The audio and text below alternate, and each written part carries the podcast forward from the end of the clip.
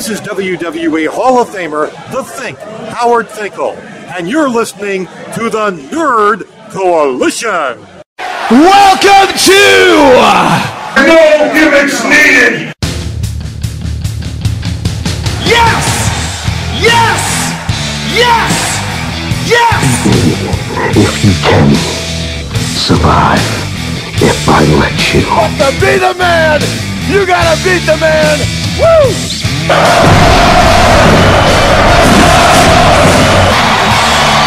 kid, you big fat sucker.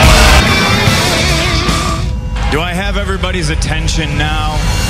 Yeah, here you CM Punk. Welcome back to the No Gimmicks Needed Wrestling Podcast. I am your host, Mr. A&D, and joining me is my co-host, not Deion Sanders from Primetime. What's up? What's up? And of course, my other co-host, my lovely wife, the greatest catch lady sketch. Hello, everyone. Shout out to my main man Q-Flow out there. I know he wanted to be a part of this podcast. We were trying to get in touch with you, Q, but we did not forget about you. So we'll also make sure that you know, hey, my man is part of this also. So make sure you guys check him out and stuff like that. Anywhere you guys get your music, Q underscore flow. So, I think we're at episode 230 right now. Damn.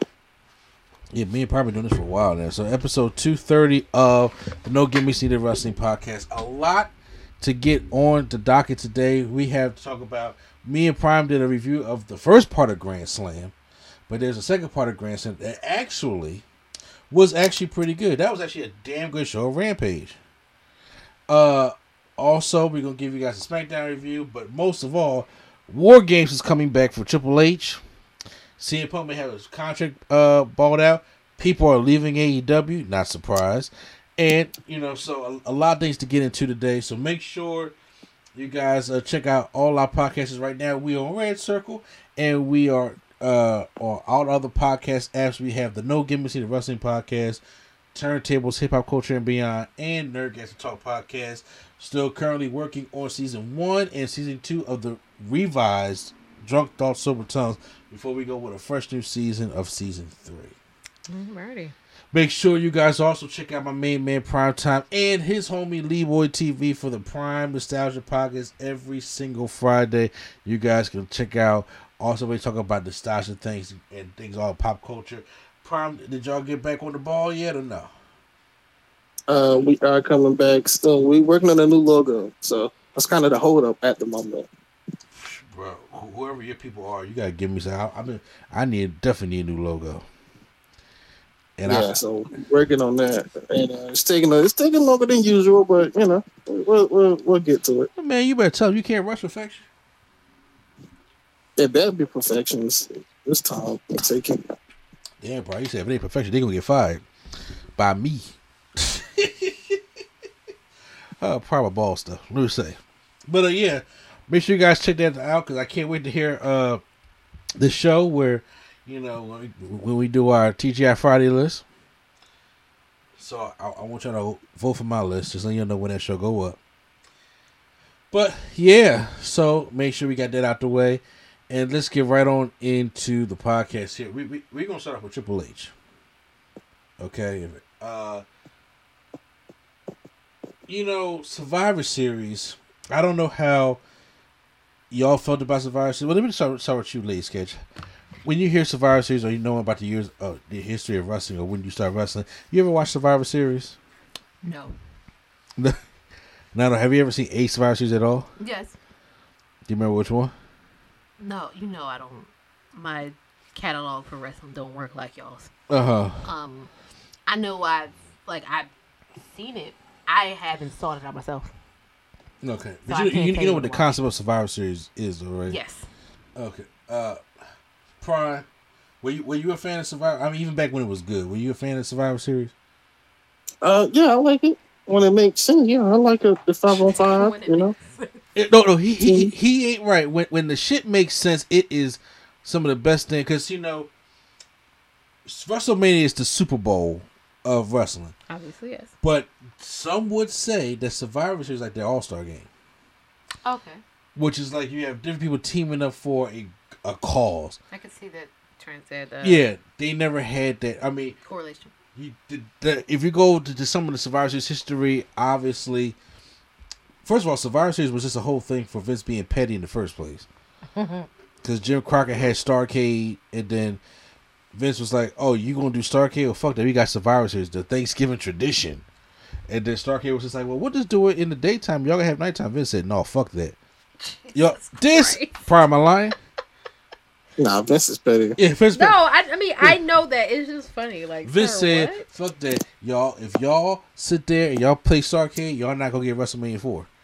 And they said, "Sorry, Jim Crockett." Trash. That's why Starrcade's in December. Slow Survivor Series history. But I've been a big fan of the whole special team stuff, and there has been some great Survivor Series stuff. Like you had the WWE versus the Alliance. You've had the first Raw versus SmackDown. You've had Team Austin versus Team Bischoff, which is one of my favorites. Then he brought the new concept of the Elimination Chamber, which is their poor man's War Games.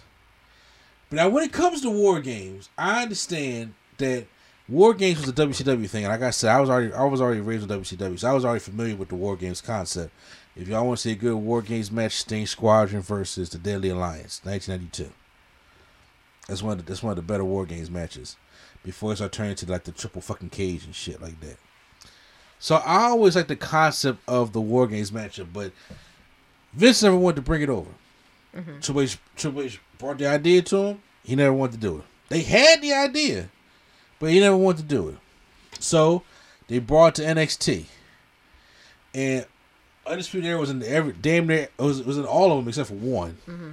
So that was in all of them, except for this past last one. Except for the past last one. So then it was in like 3 or 4 of them before the last one, which was the Black and Gold versus 2.0. Mm-hmm.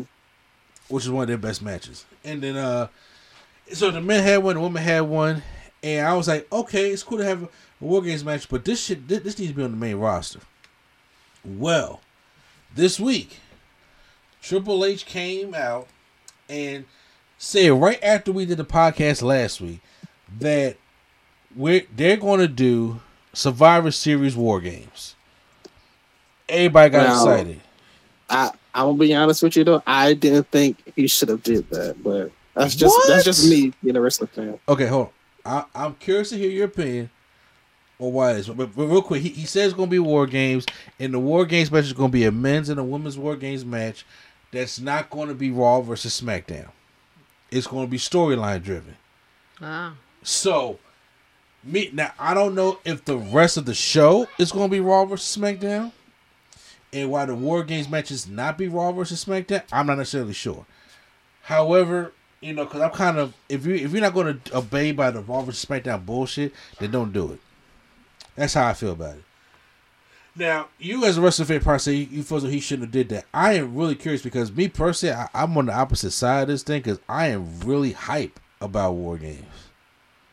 Well, I mean, we are all wrestling fans, and we like the surprise element of wrestling. I mean, it's like War Games is in November, so why are you telling us about War Games now when you could just have one day the Bloodline and then it's brawling, and then Triple H comes out and says, "You know how to solve this? War Games. Why not just wait till then? Why not do it William Regal style? Why are you telling us like 2 or 3 months in advance?" It's like, you know, it kind of like takes it out of it a little bit. You just weren't a fan of it being announced early, not the concept? Yes. Okay. Yes. Like, if it was, like, announced, like, where two groups are having a problem, and then he comes out and says it, then yes, I would love that. But for them to be like, yeah, no, we're having War Games this year, and we're, like, a few months out, kind of like, we already know what to look for, basically. I can understand the sentiment behind that. I know they ain't got Regal, so they probably gonna have Triple H come out there and say War Games and stuff like that. But however, they might just play a video promo. Oh, you know what? That's a possibility also. But I also think it was to sell tickets because the Survivor Series. I think they're gonna sell either way. Not to say that it's WWE, but I think it's 5-on-5 match or Survivor Series, like you said, it's like their all-star game. Is it gonna sell out? there's more interest that Triple H has it, yes, but I think even if it wasn't selling, when you announce War Games, then people are going to go buy tickets. So I think they still could have waited. It's all I'm saying. Well, they don't need to sell out the first day. No, I understand that, but here's the thing. So Survivor Series hasn't been doing numbers-wise, even on the conference calls. Vince looked to discontinue Survivor Series a couple years ago on a conference call, then changed his mind June of that next year. So when he kept the concept going, but he has put no effort. If you look at the recent Survivor Series matches, the last Survivor Series I actually was excited for, that I thought it was good, was 2017, when they had AJ versus Brock, when they had the Raw versus SmackDown with Cena and Kurt Angle and Triple H, and they had all the Under Siege. Yeah, Under Siege. I thought that shit was dope. They're here. It's happening. Yeah, okay. Yeah. When they had the New Day versus the Shield, like that was the last Survivor Series I was actually fucking excited for. Mm-hmm. And then after that, they didn't give a shit.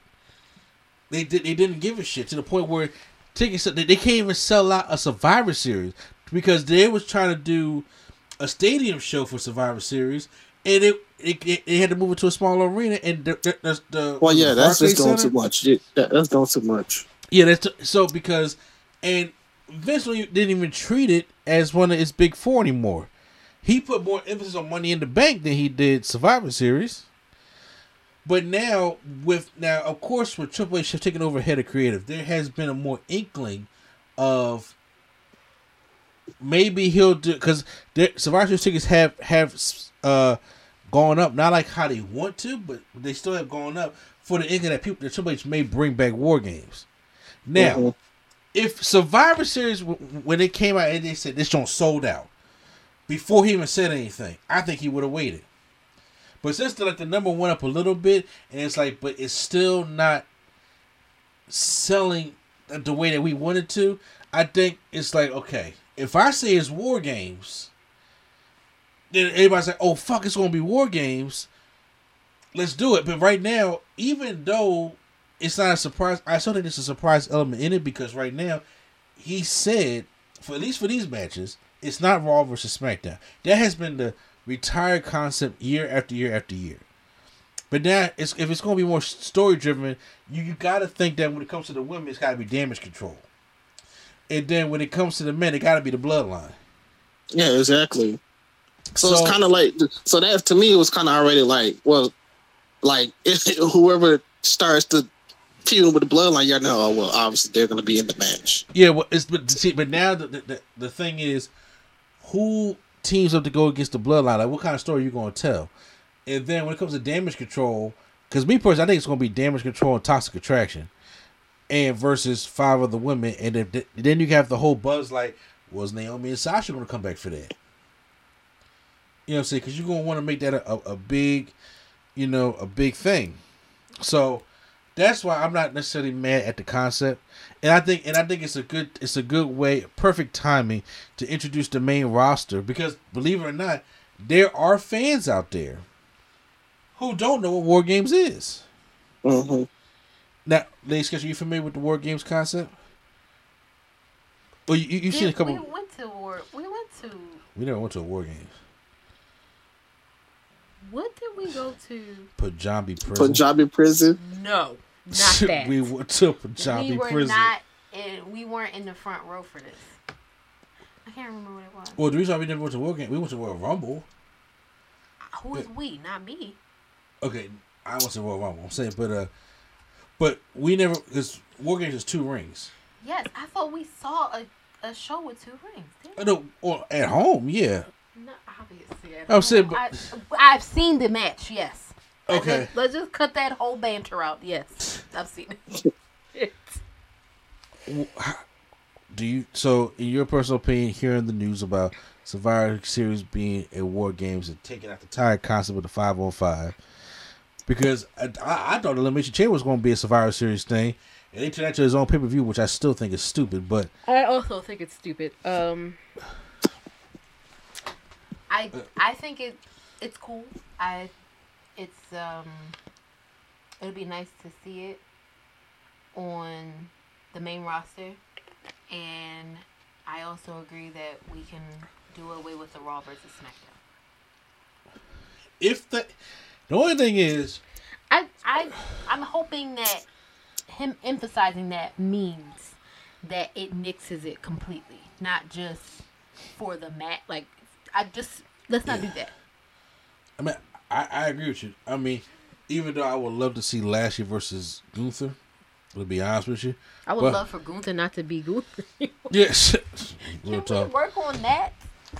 Look, people are getting their names. Mr. 225 is working. The pizza's in the oven. I just want, I'm just asking for two. Just Gunther and Butch. I just fix it. I think Gunther is going to stay, but I think Butch is going to change. Oh, Butch is going to change. Butch has to go. But I think Butch is going to change, but Gunther is going to stay. Here's the thing, though. Butch, the only thing that's Butch about him is the name, because he's not wrestling. He ain't the paperboy no more. He's Pete Dunne, okay? He's doing the joint manipulation.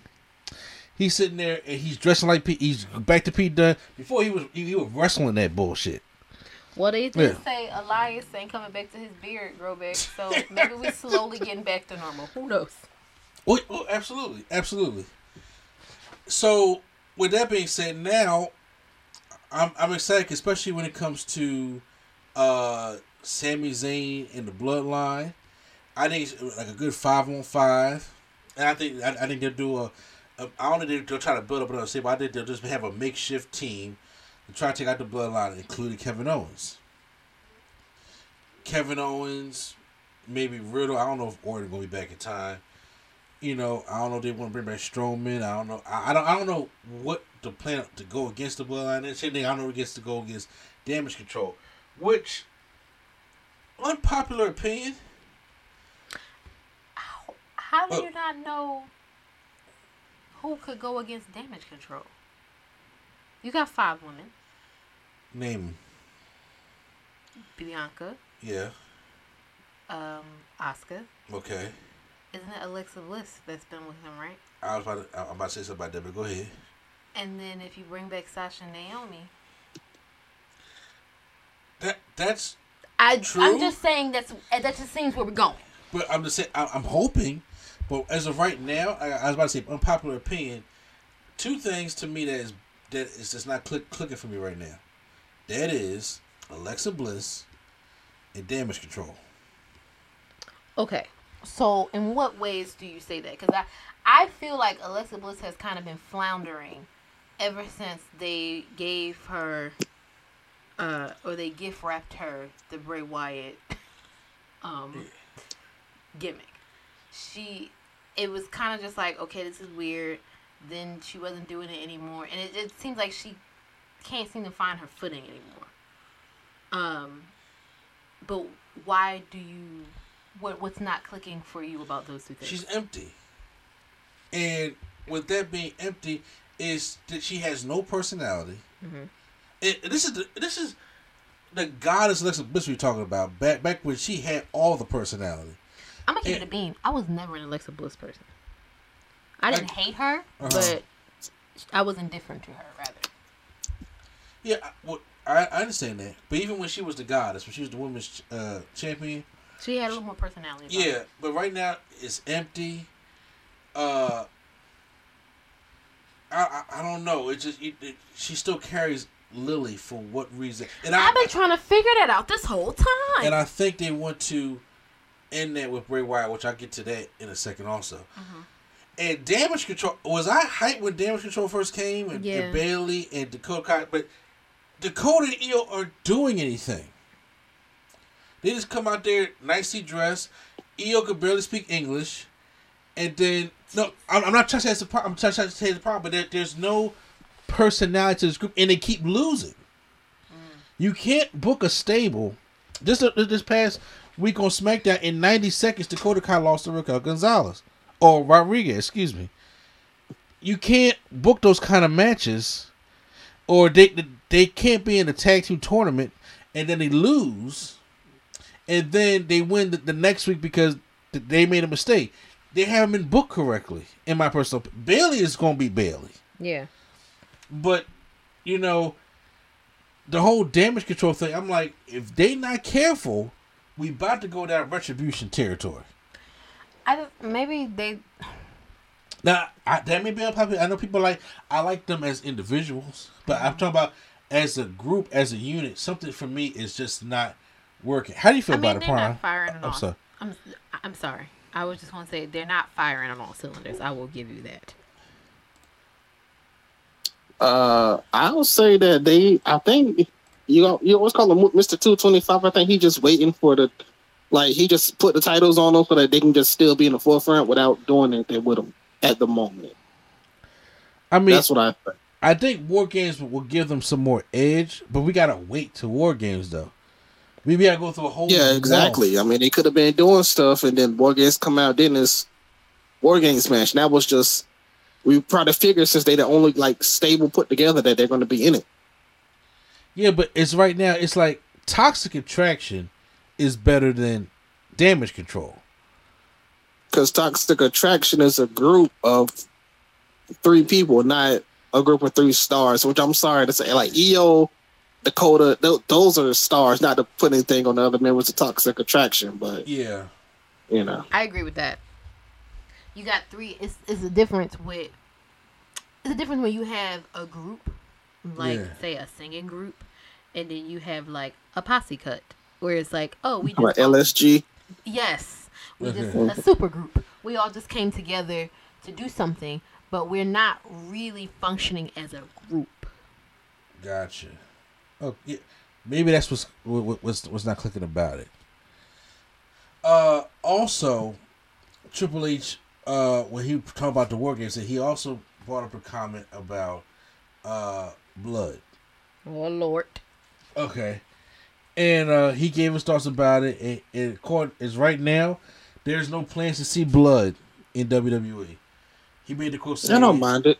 He says, I don't think it's necessary. If we have talent that gets cut open, usually you'll see them roll out and they'll get looked at to make sure there's nothing dangerous. I'm just of the opinion right now, given the state of the world and the pandemic, at the end of the day, what we do is dangerous enough without intentionally making it more dangerous. I'm not mad at that statement. I don't feel like it's... Go ahead, Prime. I feel like you want to get it out. I'm sorry. I'm not mad at the statement. I'm just mad at this is Triple H giving a statement. Mr. I cut myself every match for 20 years, Triple H. That's absolutely all I'm saying. That part, sure. Yes. Look, that's like Ric Flair. That's like Ric Flair saying no bleeding. I don't want to see no bleeding in no match. I'm like, all right, really, though? Yeah, but even in his last match, we had to hold Jeff Jarrett leg for him to get cut. But anyway... But what I'm saying is that I understand it's a corporate thing. He's executive of the company, so you gotta say some good PR words. However, me personally, you ain't gotta go out there and do moxie shit, okay? That's just overkill. I'm thinking though, but if the thing warrants the blood, such as a War Games match, or if anything like that, I'm like, it's okay to bleed. I feel like right now it is a much better look for them PR-wise, especially after all the mess that's been happening in the past couple years, to just not do the blood at all. Fair enough. In a money, corporate decisions way, that it makes more sense to just be like, why bring more heat down? Because if it was a whole thing where... because forget what everybody else is doing. Mm-hmm. WWE is the top of the tops. If it became a thing where there was blood in every match, somebody's going to balk about it. Somebody's going to say, oh, well, aren't we still in a panini press? And isn't the monkeypox still out here? Somebody's going to say something. Mm-hmm. So just leave it alone. If it happens, it happens. But don't come out here and cut me.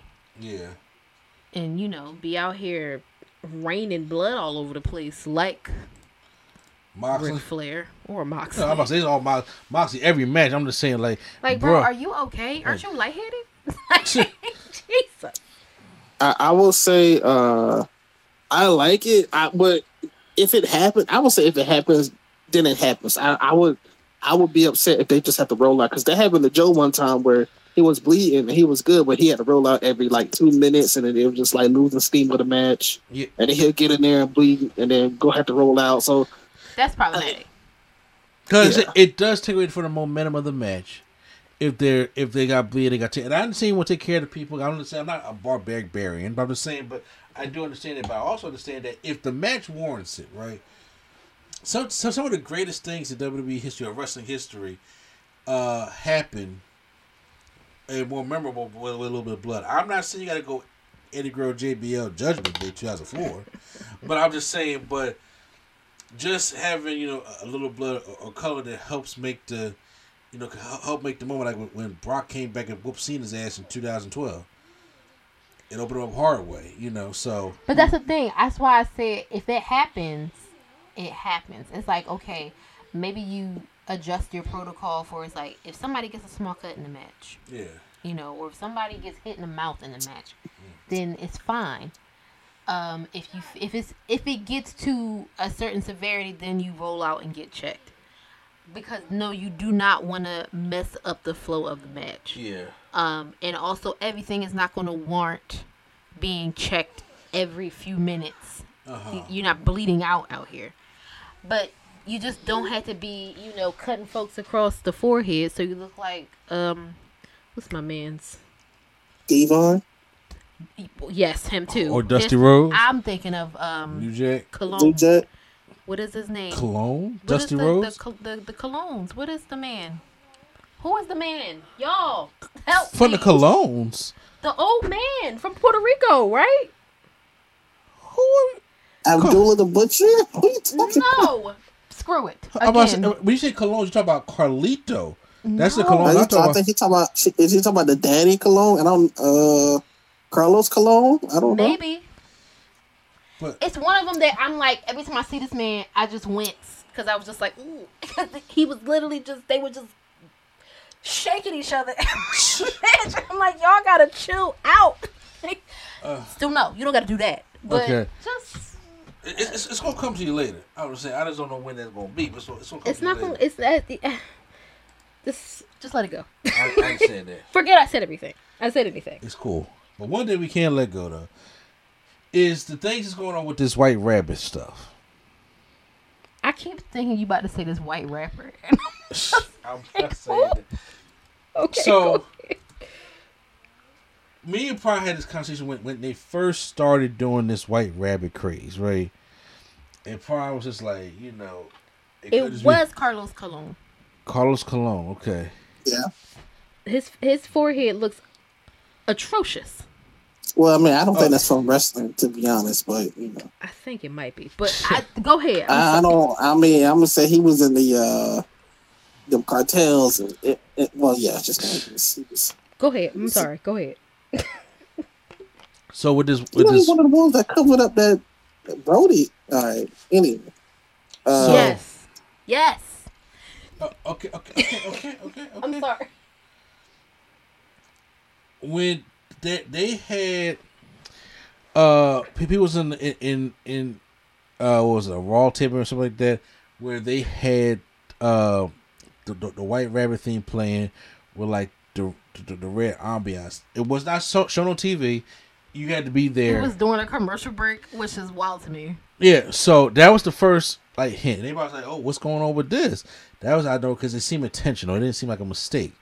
Now, of course, everybody was just like, "Well, They played white rabbit thing. Could it be Bray Wyatt, or it could be Killer Cross or Lucha Underground?" Which I was like, "That's a stupid thing to believe," and because Triple H not going to change Cross's gimmick now to something he wasn't Lucha Underground. That doesn't make sense. Not so damn white rabbit try. He ain't calling Paul Underbeck for that shit. Everybody is thinking it's Bray Wyatt. Yes, or I mean, there is more details leading to that now. Anyway. Okay, now hit me with the Easter eggs. So okay, yeah. So after that. It was an episode of Raw where Austin Theory was in the back stretching. He was doing an interview segment, but behind him, there was a Q&R code. Oh. It's called Q&R code, right? A QR code? Thank you, Prime. I was yawning. Yes, a QR code. QR code, right? Where you put that extra? Oh, it wasn't Q at all. So it's QR, not a QNR. QR. QR code. Yes. Okay. You just making up new stuff. Why can I put and in there? That was very Black Daddy of you. Why can I put and in there? You know the thing you're supposed to scan with your phone. Go ahead. Yeah, that QR code. Well, they had a QR code behind him. People, and I'm guessing folks scanned it. People scanned it, which led to this White Rabbit playing this game of Hangman. And it's like it's great stuff. And I wish I could see my face. Like, and the question was, who killed the world? And you know the answer is you did.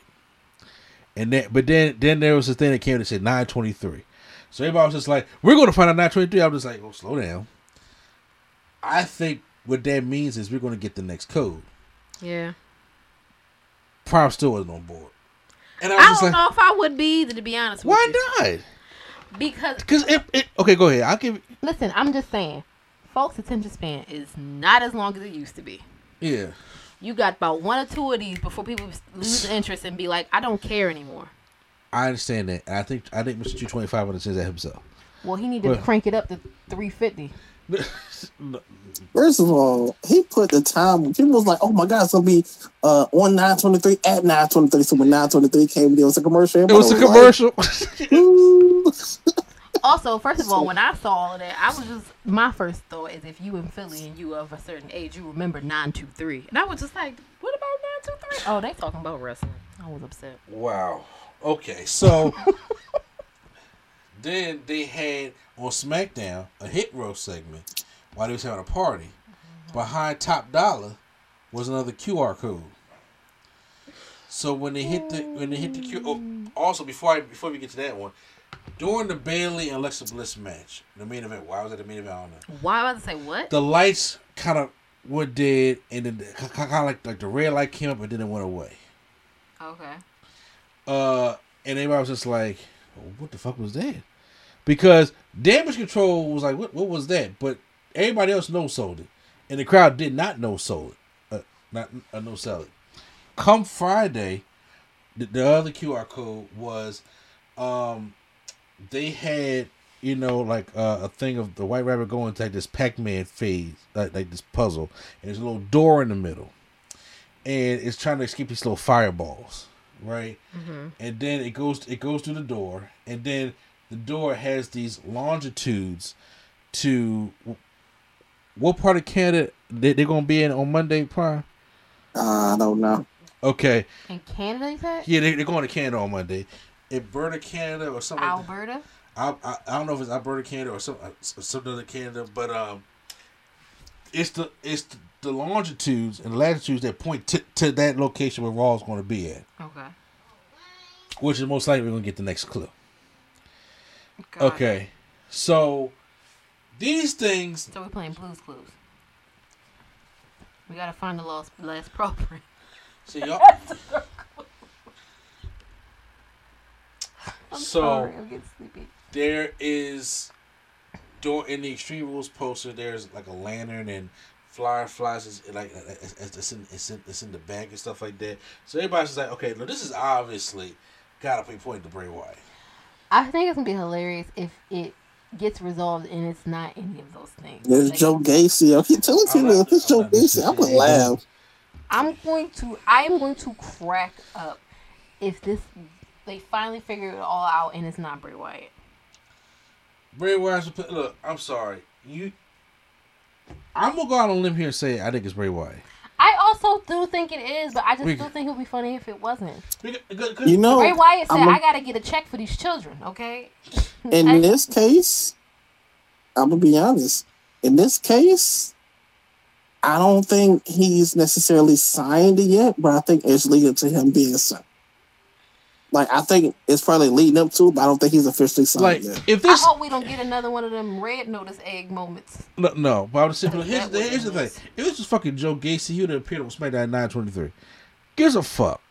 You know, nobody cares about that. They're building this up to either, I'm thinking, an Extreme Rules return, or even a Halloween Raw, because Halloween's on a Monday this year. Halloween will make sense. You know what I'm saying? It's one of them things, but once again, like you said, that's a whole nother month away. So 4 more shows. Yeah, exactly. So, but no, but see, they're doing it on Raw and SmackDown. Oh, they're doing both. Oh, yeah. So you finna burn these folks out. So once again, like you gotta go. People like Easter eggs, and people there are people that break the shit down like they do for a Marvel show. They break the whole thing down. However, they are leading people on, because even after the show on SmackDown, people got back to their cars. They took pictures and put them on social media that they were putting these little white rabbit poster things on there with the longitudes to the next clue. Killing me, and I'm just like, they are. I'm like, soon as the t-shirt come out, he said, blow the marketing budget, all of it. But do it. Somebody run to Kinko's and make me white rabbit. But I do think that I think the white rabbit is Ramblin' Rabbit. I think it's coming back. And then once again, Triple H is a whole old school. Bring the Funhouse back. Look, Triple H is a whole old school. I want Bray Wyatt to change it up. But one thing Triple H is the guy doing is that we're going to finish these storylines. Mm-hmm. That he has brought back and made references to so many stories in the new things he's been doing from 5 years ago. The one thing he got to do is, whether we like it or not, you got to end the show with Alexa Bliss. Yeah, please. Because it never ended. It never ended. He left, never came, waited a year, got fired. They just put his gimmick on her, and she been doing this whole shit for over a year, and it never got resolved. And then all of a sudden, she went to therapy, and she came back half thought about it, and the next thing you know, she's still not herself. No, somebody was tweeting about her. They missed that gimmick, and she was like, "So do I." Probably because she ain't got nothing right now. She's just kind of out blowing the wind. And I don't think it's going to be a whole Bray Wyatt, Alexa Bliss reuniting type gimmick, but I think it's something to get her back on track, because you have to end it. Because why is she still carrying around this damn doll? You know what I'm saying? And I was like, what the fuck the whole point of the therapy was? I mean, and obviously now with Triple H doing this stuff, and with Bray Wyatt's creativeness, you can make some really scary shit. He has a really crazy-ass creative mind. Mm. Now, I will say, this is probably one of the only, I guess, occasions where I'm going to just wait for Sean Sapp to say something. I don't want Sean Wall set to say something. It's all done. Well, you know I'm gonna wait till it says WWE is in talks with Bray Wyatt, because it's always they're in talks, and they show up the day of, you know. So I mean it's a possibility, but yeah, I'm pretty sure they have talks already. You, if Bray Wyatt is in talks, we will know if he's in talks. Uh-huh. Yes. But I'm saying they've had meetings already, because it was a whole thing of talk. Look, Triple H has that's why I said I don't think it's official yet, but I think it's all but confirmed. That's what I'm saying. I'm pretty sure Triple H is sitting there. They got about 20 other people that need to come out, and he like, wait your turn, and you know, I think that's what's happening, because this man got so many more surprises, but I think this man is a storyteller. Yeah, because T-Bar still need to be dodging COVID. Exactly. I'm just sitting there thinking to myself, like, if this is the case, there are so many things that, like, I'm pretty sure Triple H has at least about a good 50% of WrestleMania already written out. He like, this is what we're working to. People may not enjoy that kind of storytelling, but that's the way he story. You know, I think that works best, honestly. If you have the goal in mind and you figure out why do you think I read the end of books first and then just read the rest of the book?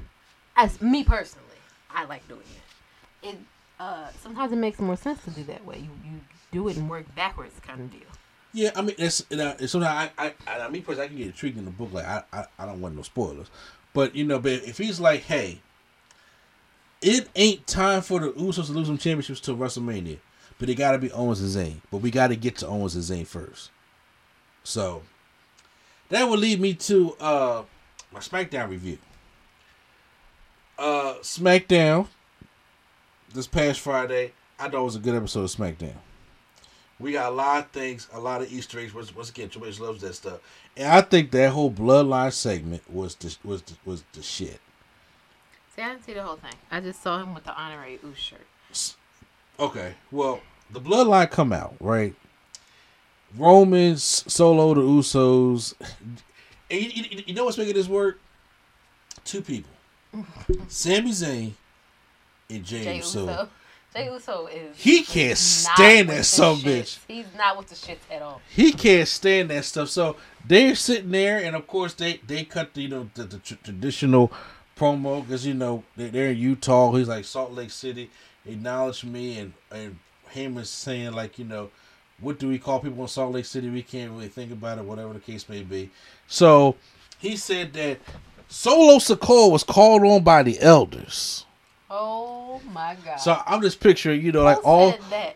Paul Heyman, like all the Samoa, like the Samoa heavy. You see all the statues. You got Umaga and Alpha Seeker and Yokozuna and shit up there, right? How about we start with High Chief Peter Maivia? Why would we start with Umaga? Let's talk about it. I like how you just tried to kill off Alpha Seeker. Like, ain't they still alive? What? Like, why? Why are you doing this? I wasn't trying to kill him. I was trying to let you know what the statues were. Okay. They in the house was supposed to twinge, like, oh shit. Yeah, miracle that you're talking about. No, I was just saying. They got them men, they ears ringing. They like, oh shit, what's going on? Uh-huh. I feel like it probably Rikishi and the Wild Samoans and like... Well, I want to say The Rock, but like, you know, somebody up like... Well, The Rock has up there. They got the side with the tattoo up there. Exactly. The Rock left side up there, but they, you know, like Black having The Rock, the Dwayne Johnson on the other side. I say Rocky Johnson just peeking in the door like... Yeah, exactly. So that's what's that. I'm in here too. But anyway, so he was saying that, you know, that he came to stop the conspiracies against Reigns. You know, the way he was cutting the promo and everything. He's the enforcer in his island of relevancy. And Paulie was killing the joke, right? I fucking hate it. I hate this. Yeah. I hate that it had to be Paul Heyman doing this. Yeah. Jimmy Uso grabs the mic, and him and Jey Uso do the whole we the ones type thing, right? And then Solo grabs the mic. He says, you know, Roman says, you know, that's all well and good. You could be the enforcer. You could be called from the elders, but you know what? I run stuff down here, so you need to acknowledge me. Now remember, Jey acknowledged Roman, Jimmy acknowledged Roman, everybody did. So Solo was like, you know, I acknowledge you, my tribal chief. So the music starts playing. They about to go. Sammy grabbed the mic like, hold on. Everybody's heart just dropped. Like Roman looked back like, you talking to me? And Zay says, he said, look, I know I'm not technically blood, but I want to acknowledge to Roman Reigns. So, Ray was like, I like you singing, but why are you saying anything right now? So, Uso in the back, Jadison is just like an urban you, right? On his face. Yeah. Oh my God. So, he says, Reigns was like, why do you even have our shirt on? Everybody was getting scared. And he was like, yo, don't kill the storyline yet. Now, this is Vince. You got the shit beat out of him right then and there. Absolutely. But He said, take off the shirt. So Jey is just like, yo, take off the shirt. Take it off. You ain't heard him? Take off the shirt. Yo, he was...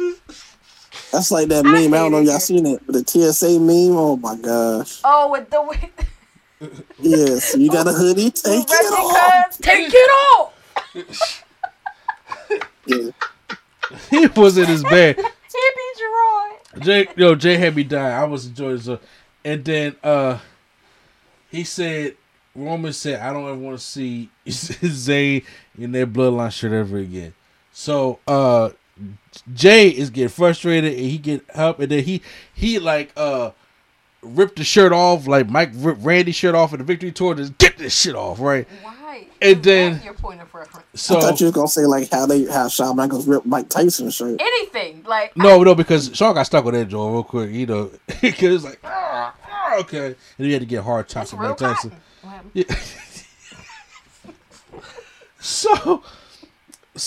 But then, Ray's like, I don't ever see wear that shirt because I got you a new one. Roman said that? He said that. He tosses. Yeah, Roman said, don't wear a shirt. You can wear your own shirt. And then smiled and tossed him the shirt. And not it said, the Coca-Cola toss you the jersey commercial. It says, with the Sami Zayn SZ honorary Uso that jaw. Oh my God. That was definitely a here, kid. Yeah, exactly. Oh, and then everybody's all happy and shit. Jey in the back. That's when they be coming to sit there looking like, oh, I did all that shit. And then all of a sudden, you cool with that? You know what I'm saying? That's gotta be a new meme. His face was so balled up. He was pissed. He was pissed. And I was like, yo. I thought it was funny how after Sami Zayn went up and did the triple dimple down to Jimmy, and then did him and Solo had like a hug down, and then Roman hugged him, and then Jey was still like, yeah, I guess I'll give you a high five. yo, him and Jimmy got like the whole urban you've hit. They be like, ah. You know what I'm saying? They be Jimmy Uso and Sami Zayn. They got the whole urban youth there because, you know, I ain't going to say certain words. You know what I'm saying? Chill, bro. Y'all gotta chill. It's hilarious. They got like it's like a four-part, like, dap, but it's like up at like they look like their elbows doing like the chicken movement or something. I'm sick, bro. Absolutely sick. After that, I was like, that has been one of the best openers of SmackDown. I enjoyed everything I saw from that. It was firing on all cylinders. I'm loving the storyline right now. Because I was just like, everybody was sweating like, oh my God, he really about to kick, like Roman tired of this shit, he about to kick about the bloodline.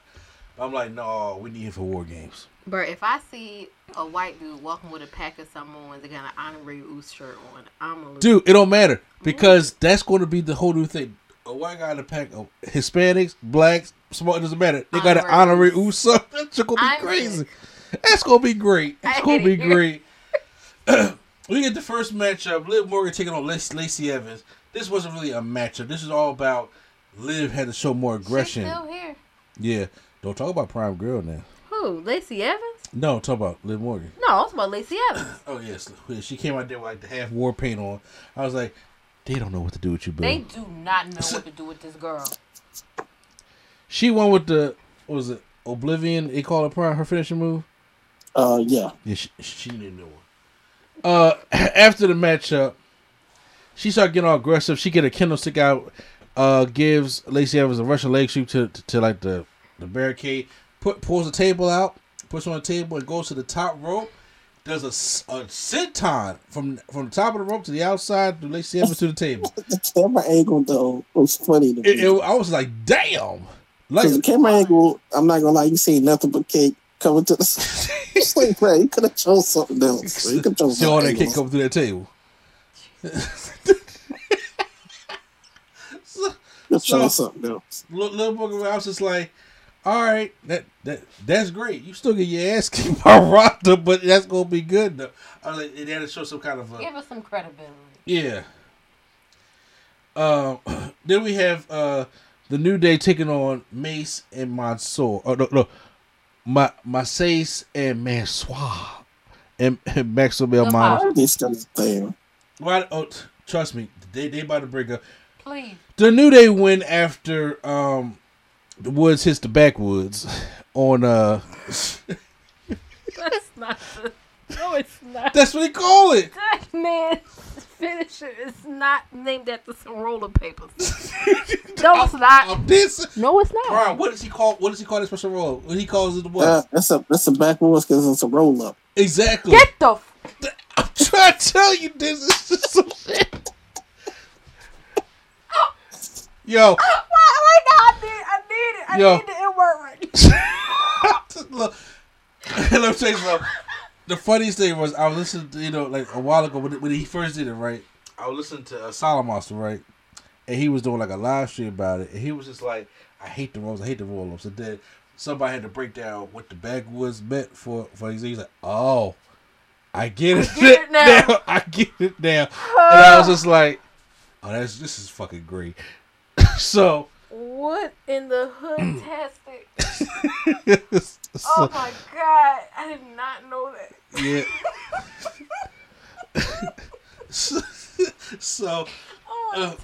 After the match, Max Dupre is freaking out. He takes his jacket off. He starts slapping him with the jacket and shit. That nigga, oh, I slipped. I need to get one, damn it. Okay, you get one. He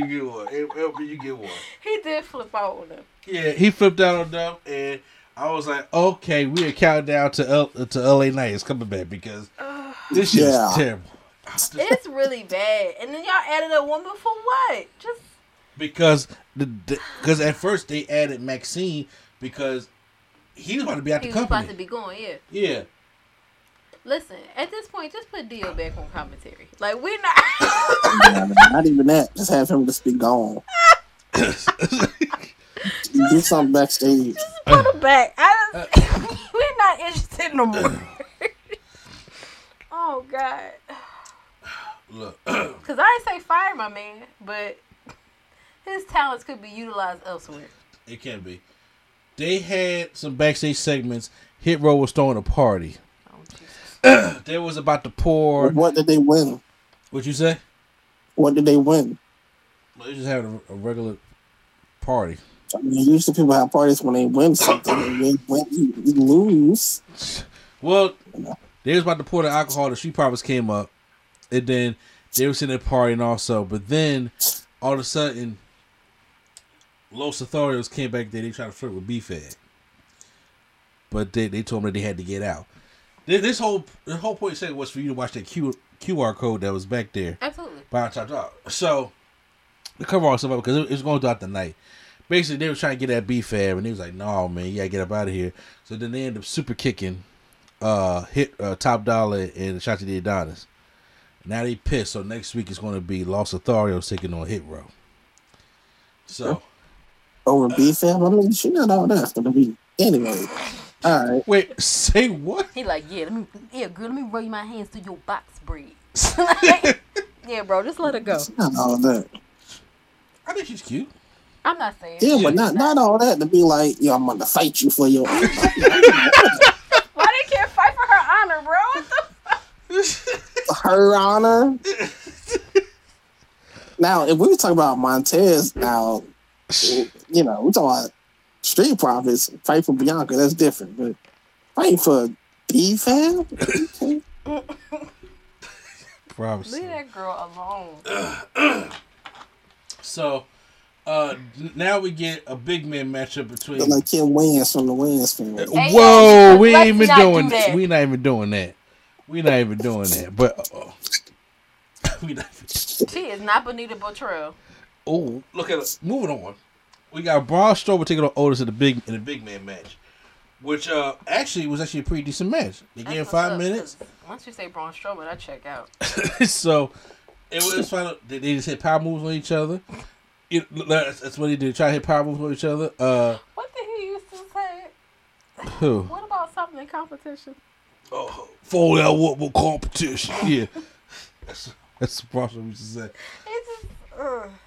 God, I can't. Otis hit like a World Stronger Slam or something. He had a World Stronger Slam with him and a Vader Bomb. Two moves that are not his. So he did that. Braun tried to get him up for the Power Slam, and he couldn't do it. I was like, is that legit, or was that part of the match, or whatever the case may be? Well, listen, they wasn't making him do that and control your narrative, all right? Wasn't nobody making him hit the gym. So because if Bianca could pick his ass up, you could pick his ass up. So he did hit a powerbomb. He like that Kevin Nash on the Giant type powerbomb. Like, I just got him up so his neck won't snap. Type powerbomb. I mean, Braun Strowman should do a jackknife for his finisher. I don't think, you know what, Braun Strowman looks like Ryback. And what I mean by that is, no, seriously. Let's not bring that man up on this podcast ever. Because it's like y'all got all that muscle, but you're not really that strong. Like, Cesaro is strong as shit. Mm-hmm. Bobby Lashley's strong as shit. Mark Henry is strong as shit. But Ryback is like super duper big. roided up, and Braun Strowman is huge. And I seen that person, he's like a huge dude with big muscles, but they're not really that strong. It's given you had trouble ripping in half a pack of construction paper. Yeah. But yet, you can give Mark Henry an apple. He crushed the apple in his hand. Like, that shit's hard to do. And Bobby just had a video where he just crushed a watermelon in a hug. Well, they look like they bite bus tires, so it's... Bite bus tires, though? That's some strong man shit. Now, here goes some... Now, oh yeah, Mark Henry was still the only one to pick up the inch dumbbell, by the way. SmackDown comes back. Drew McIntyre's in the ring. He has a strap in his hand. I was just like, I know where this is going. Triple H love them strap matches. I tell you, he do. Because him and The Rock had to go with it fully loaded. Oh, this is an actual strap match, and not one we got to touch four corners. Oh, you know, that, we ain't doing that dumb. This is an actual strap match. So, he doesn't like playing games, McIntyre says. And he comes out. He wants to challenge Cross to a strap match. So, meanwhile, Cross comes out. Scar walks onto the ring, but then McIntyre's like, haha, I got him. Turns around, they start fighting Karrion Kross.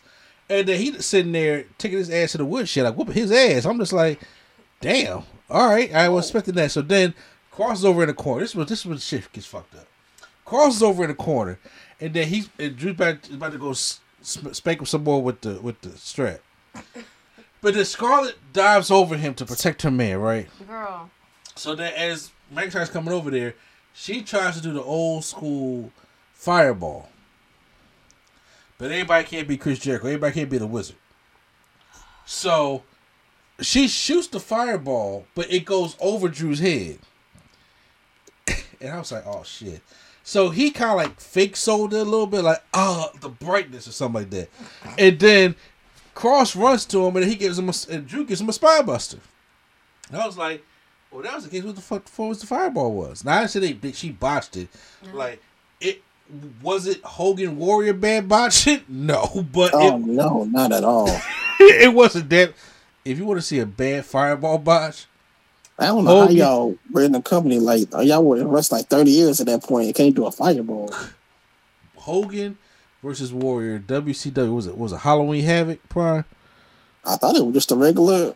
It could be Halloween Havoc. I thought it was just a regular Nitro. It was Hogan and Warrior, and that he tried to put, that shit was terrible. I was like, you blew it, and then so you blew it. But then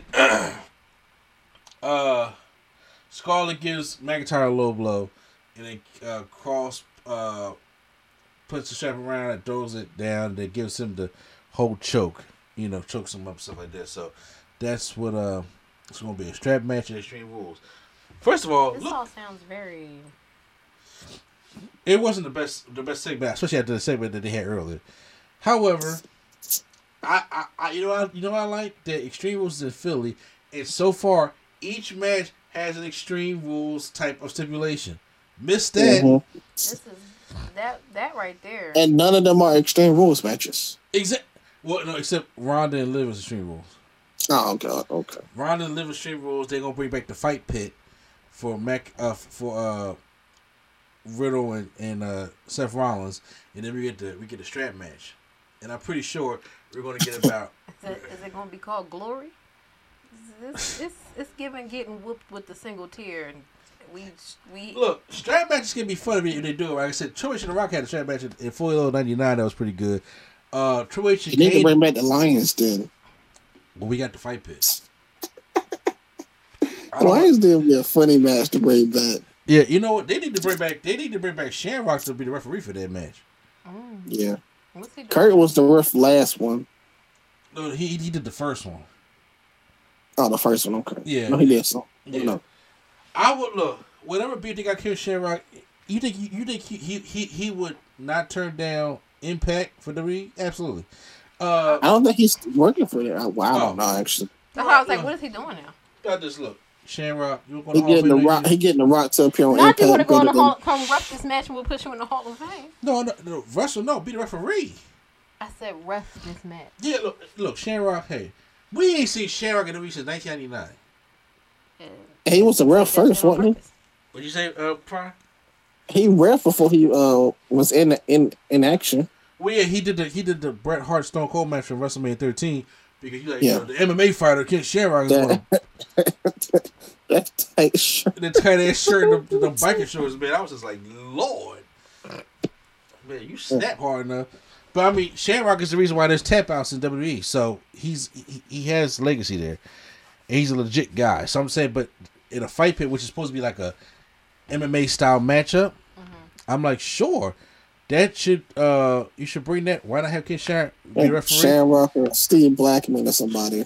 Whew, Steve Blackman was lethal. As D'Lo Brown said, to see what he can do with a spoon. Okay. Dakota Kai taking on Raquel Rodriguez. Look, this wasn't really a match. It was 90 seconds. And then Shotzi's music comes out, and then Dakota's like, who? And then looks over. Come on, bro. That's a home improvement. Gets the, I hate the whole music. Everybody look like, what's going on? Yeah, because why do y'all do that? And then Raquel rolls her up, and they got it. I was like, this does nothing for damage control. Nothing. But the main event was great, though. The Usos taking on Butch and Ridge Holland. Oh, God. For the tag team. Take it off. For the tag team titles. It was a good matchup. Really good matchup. These guys got about 20 minutes, I think it was. They was about to bring the cheer in. She was just like, fella. And tries to go over there and stop it. But then all of a sudden, Imperium comes down. Starts beating them up. Going through this booster shot of Sheamus. And calls, that's it for Sheamus. And then, like, knocked his ass out. And then, Sam's trying to get out here for them. And then, off the distraction, Bush comes in. He gets one deed. And then the Usos win the championships. They had a couple good near falls at the end, but you knew Usos wasn't going to lose some belts yet. Mm-mm. But honestly, I am glad of the elevation to the 1D. To be honest, you say the Usos splashes? No, because the Usos splashes were just doing them like some matches they had to do it 3 times. So I'm glad that like the 1Ds get like new kill finisher or whatever. Yeah, I tried that too. So yeah, that was SmackDown. So. It gets a thumbs up from me. Probably did you like SmackDown for at least what you saw on SmackDown? Yeah, it gets a thumbs up. Okay. So yeah, I did not say enough to give it a grade. I did thoroughly entertain myself with this review though. That's I'm glad I was trying to make the review more entertaining because it keep the pace going.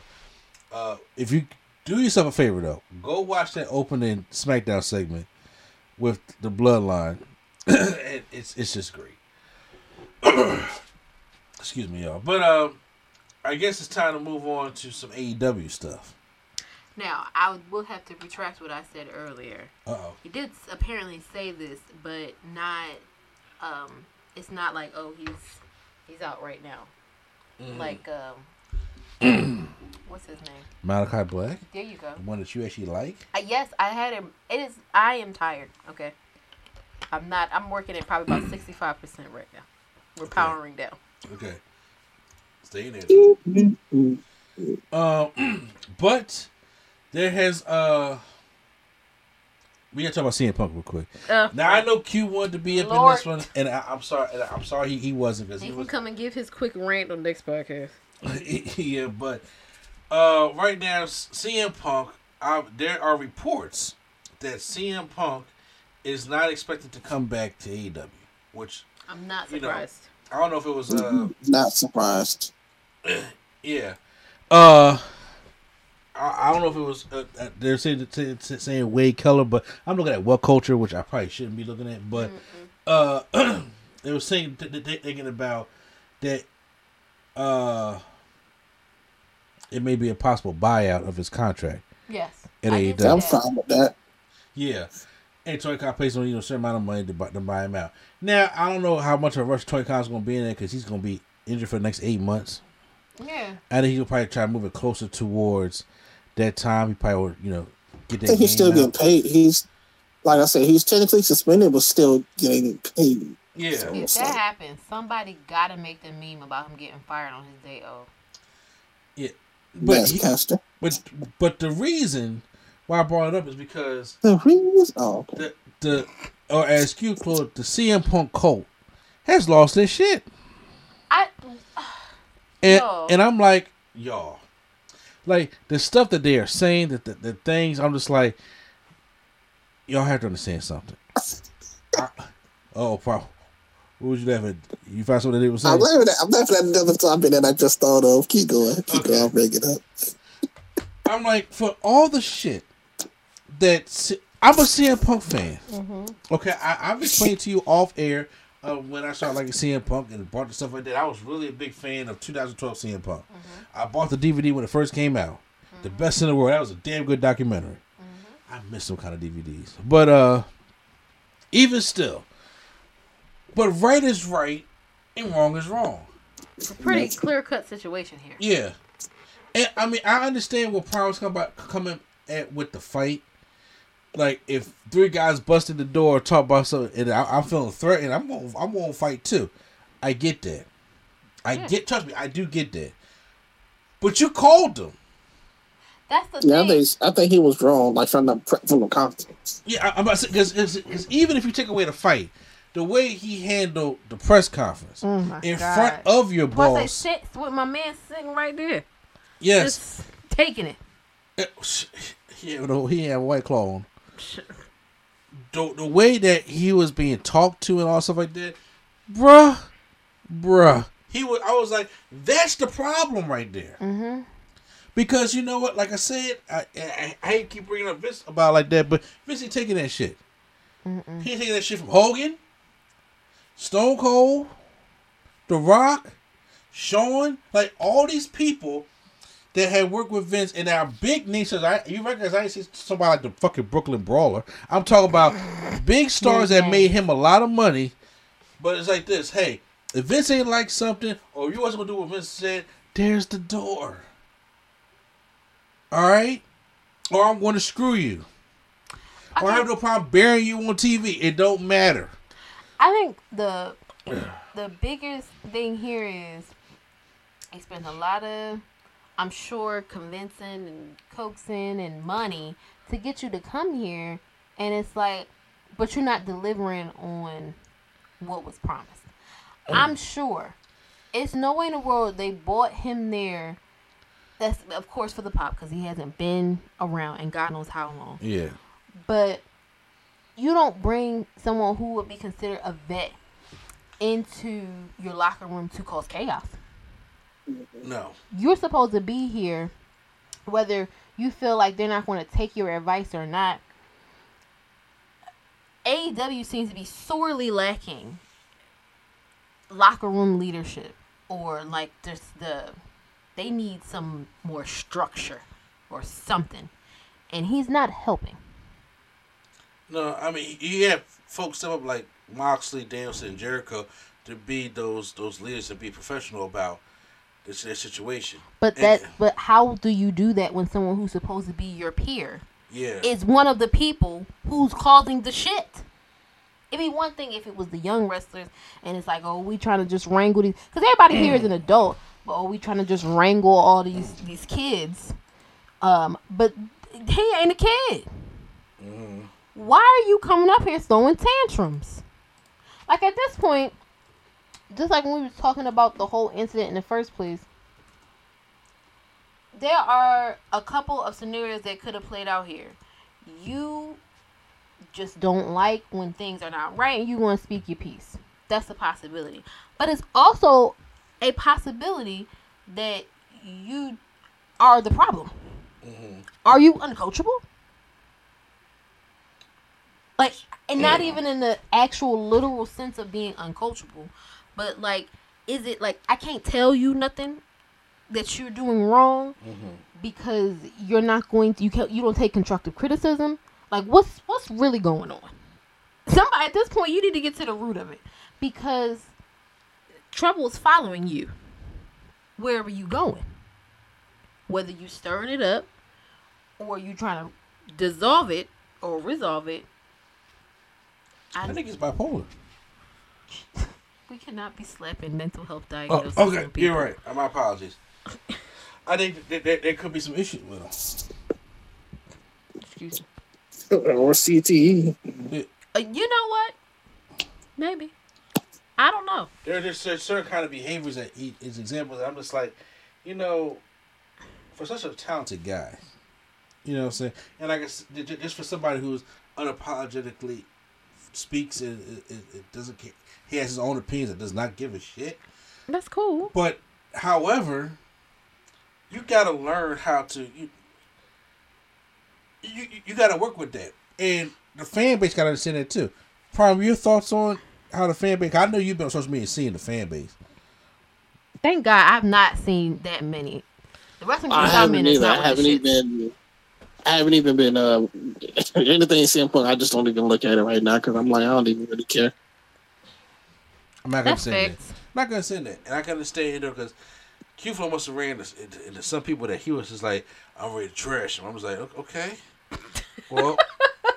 No, they are out there when you look at them, but I don't even look at them. I don't read them, so maybe he probably did read them.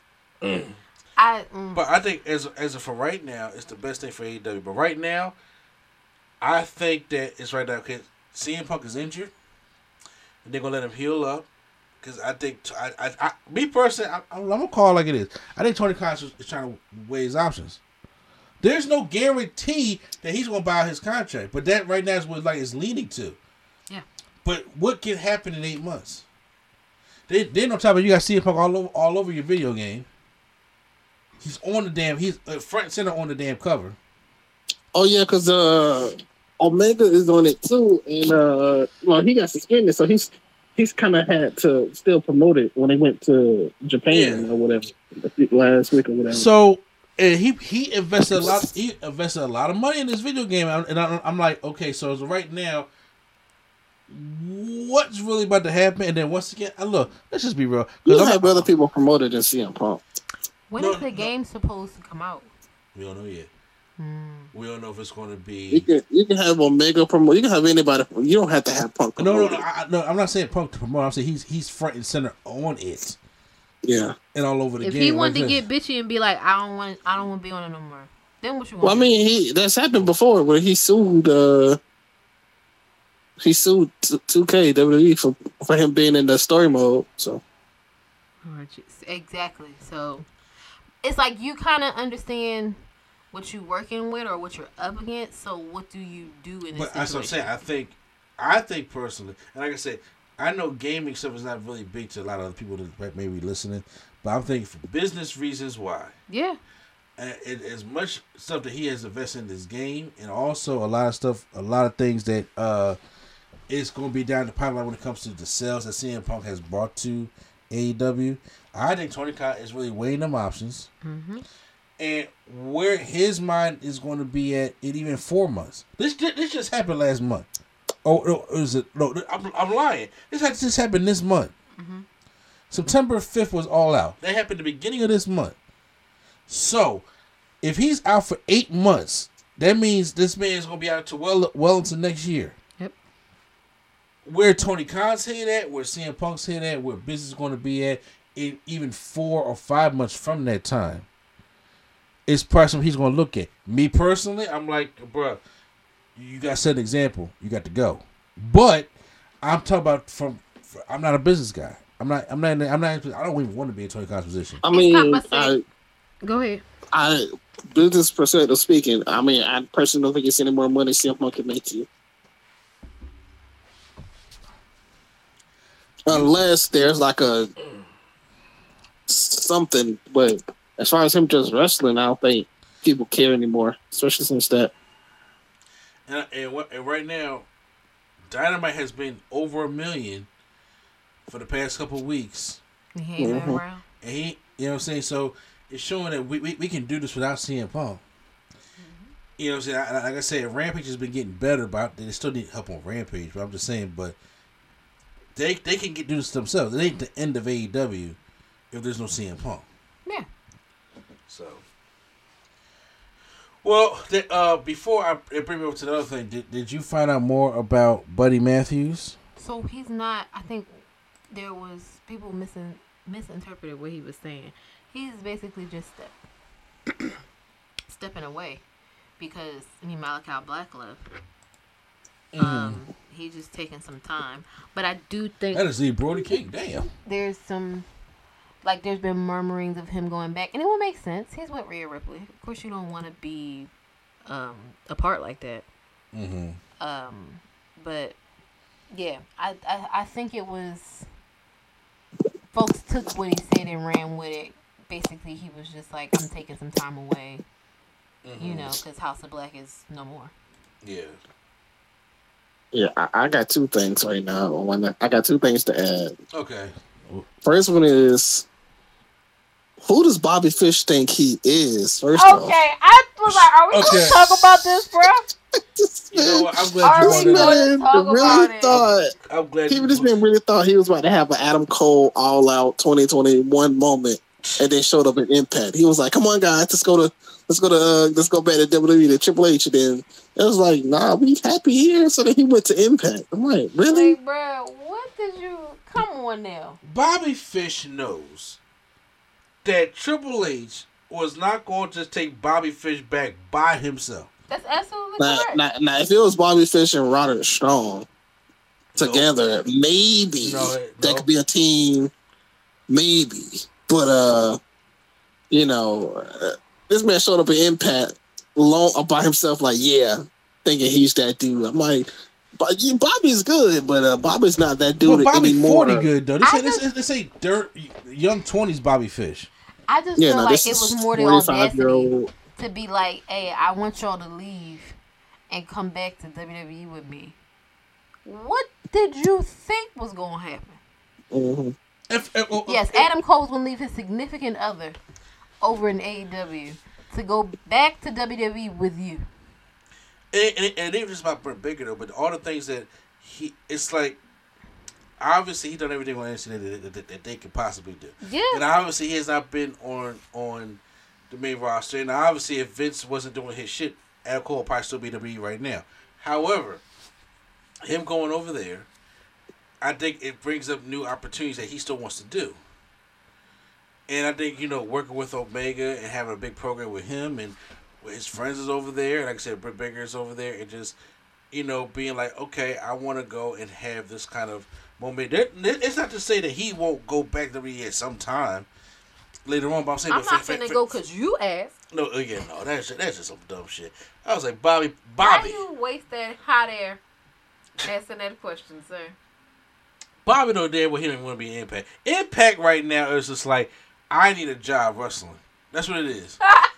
That's what Impact Wrestling is right now. I need a job wrestling, because even everybody, the only people that want to be in Impact is Jordan Grace, and I'm just like, is everybody else? She's a champion right now.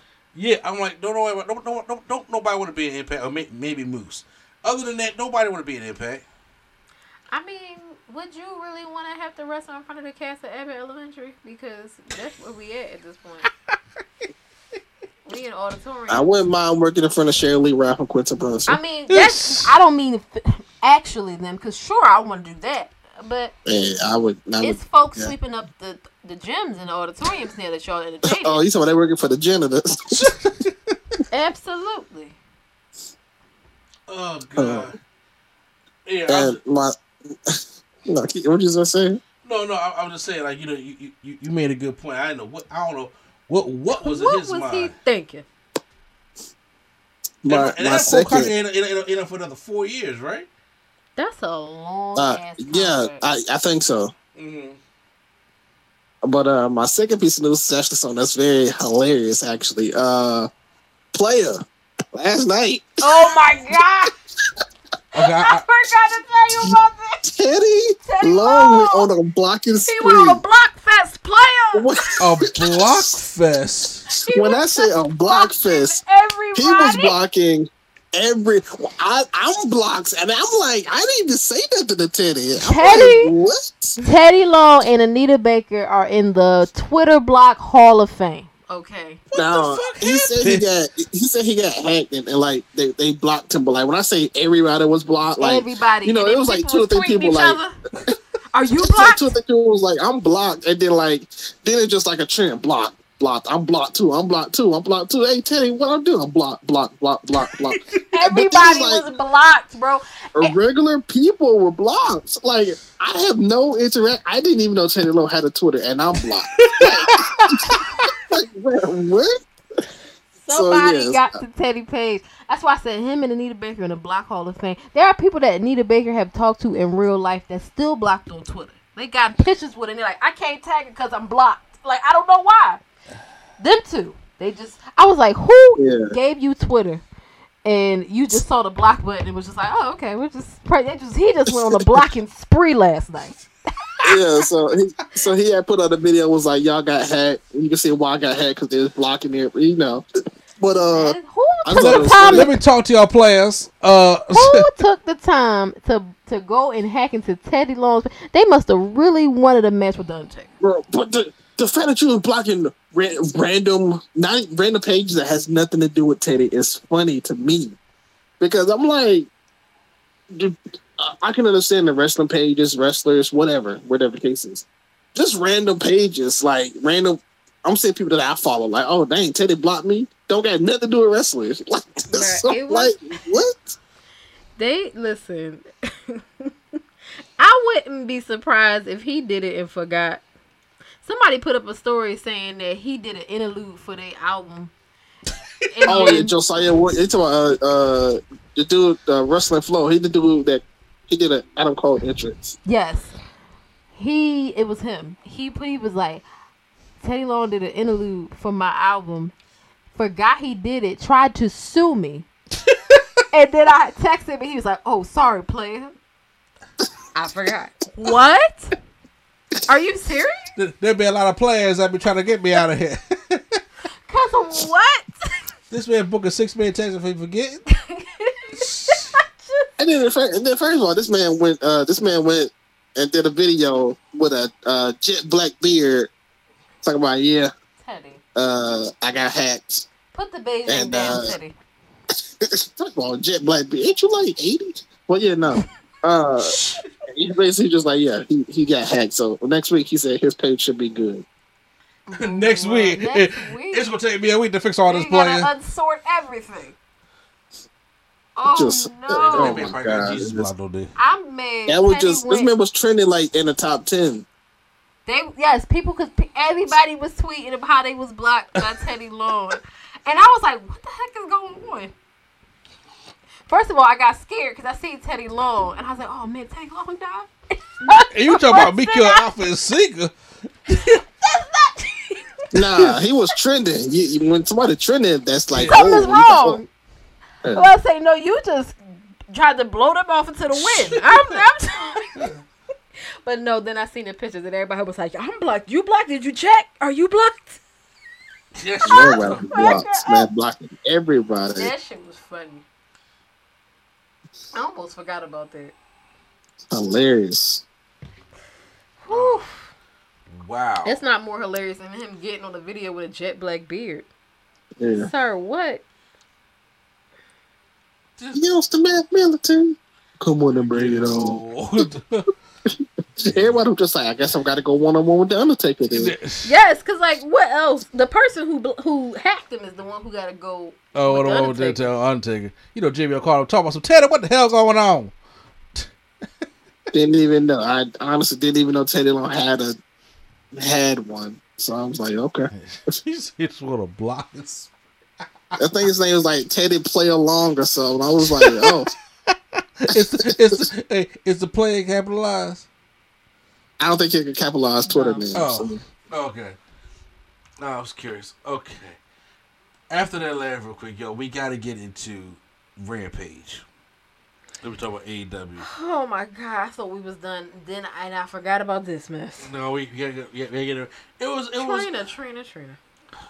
gonna get that in a minute, trust me, because that whole thing kind of So, Rampage, look, me and Prime did a couple Rampage reviews. And we just said if it was good, we'll review it. If it ain't, it ain't. Rampage has been boring. Mm-hmm. Rampage has had nothing to offer. And then that joint went from being like, oh, so this is their SmackDown to this is definitely their main event. When we already got two main event type shows on YouTube. And I'm just like, well, finally, if y'all see that we are reviewing this one, it was actually a good Rampage because it was Grand Slam Part 2. It was still in Arthur Ashe Stadium. They recorded this right after they did Dynamite. Mm-hmm. So, they kicked off. Let's see, we had Excalibur, Chris Jericho, Tony Schiavone, and Jim Ross all on commentary. Mm-hmm. And which, by the way, Chris Jericho, the new Ring of Honor champion. Okay. So I have nothing. They had a no DQ match. Darby Allin and Sting taking on the House of Black, Brody King and Buddy Matthews with Julia Hart. It was a decent no disqualification matchup. Sting had a scary fall where he tried to do a splash and went through two tables and only went through one and cut his head on the other one. Isn't any Sting fall at this point? Oh, you mean Darby? No, Sting cut himself. Darby cut himself too. When don't Darby cut himself? That's not relevant at this point. You know, I'm gonna say, cause I'm like, Sting, you like 68 years old. Sting is 2 days out from a Life Alert necklace. Okay, so he got to chill. 2 days out? No, he's 14 years in. To a Life Alert necklace. Okay, like seriously, that man should have been had it. God, if I see him in 5 years in Life Alert commercials, I'm gonna lose it. Well, you can get Steve Bolden with that's his day. Yeah, with the sunglasses on. So meanwhile, they actually Sting in the ring, and I'm just getting to this part. And they handcuff Sting, and he's in a chair, and then Buddy Matthews is trying to hit him with something. I was like a pole or something, and Sting is sitting there laughing. And it's like the baseball bat. His baseball bat. So as Sting, as Buddy Matthews is going to hit Sting, the lights go out. And then when it comes back on, this is for WCW or wrestling fans only. You know who comes out, Lady Sketch? No, don't do this to me. She don't know who it is. She's gonna be like, who? Come on.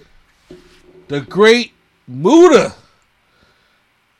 And you know what I'm saying? No reaction. Okay. I'm about to say that you can't see the face right now, but I was like, what? The Great Muta is here. You know how old he is. But that's not the reaction. I don't. No, but I'm just saying. But I'm like. But first of all, because I didn't. First of all, you should know the Liger still be wrestling. He like 55 years old. Well, he retired last year, whatever. But yeah, Great Muta and Sting had a rivalry back in 1989 in WCW. Yeah. But Great Muta is. Oh, I used to love the Great Muta. And Great Muta is like on his like retirement tour. He's retiring in February. I know this guy. Oh my gosh! Sorry, I had to Google. Great Muta, the one that started the ramp clothesline. He'll run the whole ramp and then clothesline. Yep. Some good dragon screws and of course, fuck to Jerry. The Shining Wizard. Yeah, fuck to Jerry. He created the Shining Wizard. Yeah. Wait, who was the one that did the Shiniest Wizard? Tegan Knox, right? Oh, I hated that. I hated that. He's about to retire. Yeah, he's on a retirement tour. And he's retiring in February 13th, I think, at the Tokyo Dome. And fuck to Jerry. That's the miss man right there. No, okay. God. Oh, his entrance, first of all. Oh, my God. Oh, you talking about... Yes. When he had the bomb and the smoke will come up? Yes, and it explode. And like one of his interests is he'd come out regular, come out with no gear or whatever, and then the bomb will go off. And then when the bomb would, go away, he'd be in his little entrance gear. I always thought that was dope. I don't know how he did it. Insane as fuck. I'm just saying that. Them Japanese wrestling man was great. And he comes out. And then everybody was like, it's the Great, Jim Ross also said, that's Great Muta, it's Great Muta. So, he comes out to the ring, and then he gives Buddy Matthews a dragon screw right there on the leg, and then he spits the green mist right in Buddy Matthews, and he's blind, he can't see. Julia Hart is on the apron. He bumps into Julia Taker. Julia Taker, you call her? Yes. Did you see her entrance? Her entrance, she came out looking like The Undertaker. Yeah.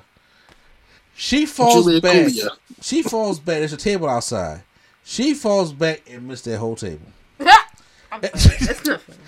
She's all right. Well, she hit like a corner of it. The corner came off. Yeah. That's it. Can you tell by how I laughed that I didn't get it? Man, her tailbone hit that joint like boop, boop, and then her head went to the rail. And I was like, damn. Like, and I was, and then so Sting hit the Scorpion Death Drop, and then him and the Great Muta hug. I was just like, oh man, the times have changed. I'm like, my God, the Great Muta. That was a cool surprise for the diehard wrestling fans out there. Because trust me, if I had watched that with my son, yeah, who the Great, I would like slapped him. I would just be like, because I retaliation. I'm happy and sad about this because I wish Great Muta would have been at the Forbidden Door. Oh, you know? Brother, it's a fantasy book. But you know, that's cool. It's cool.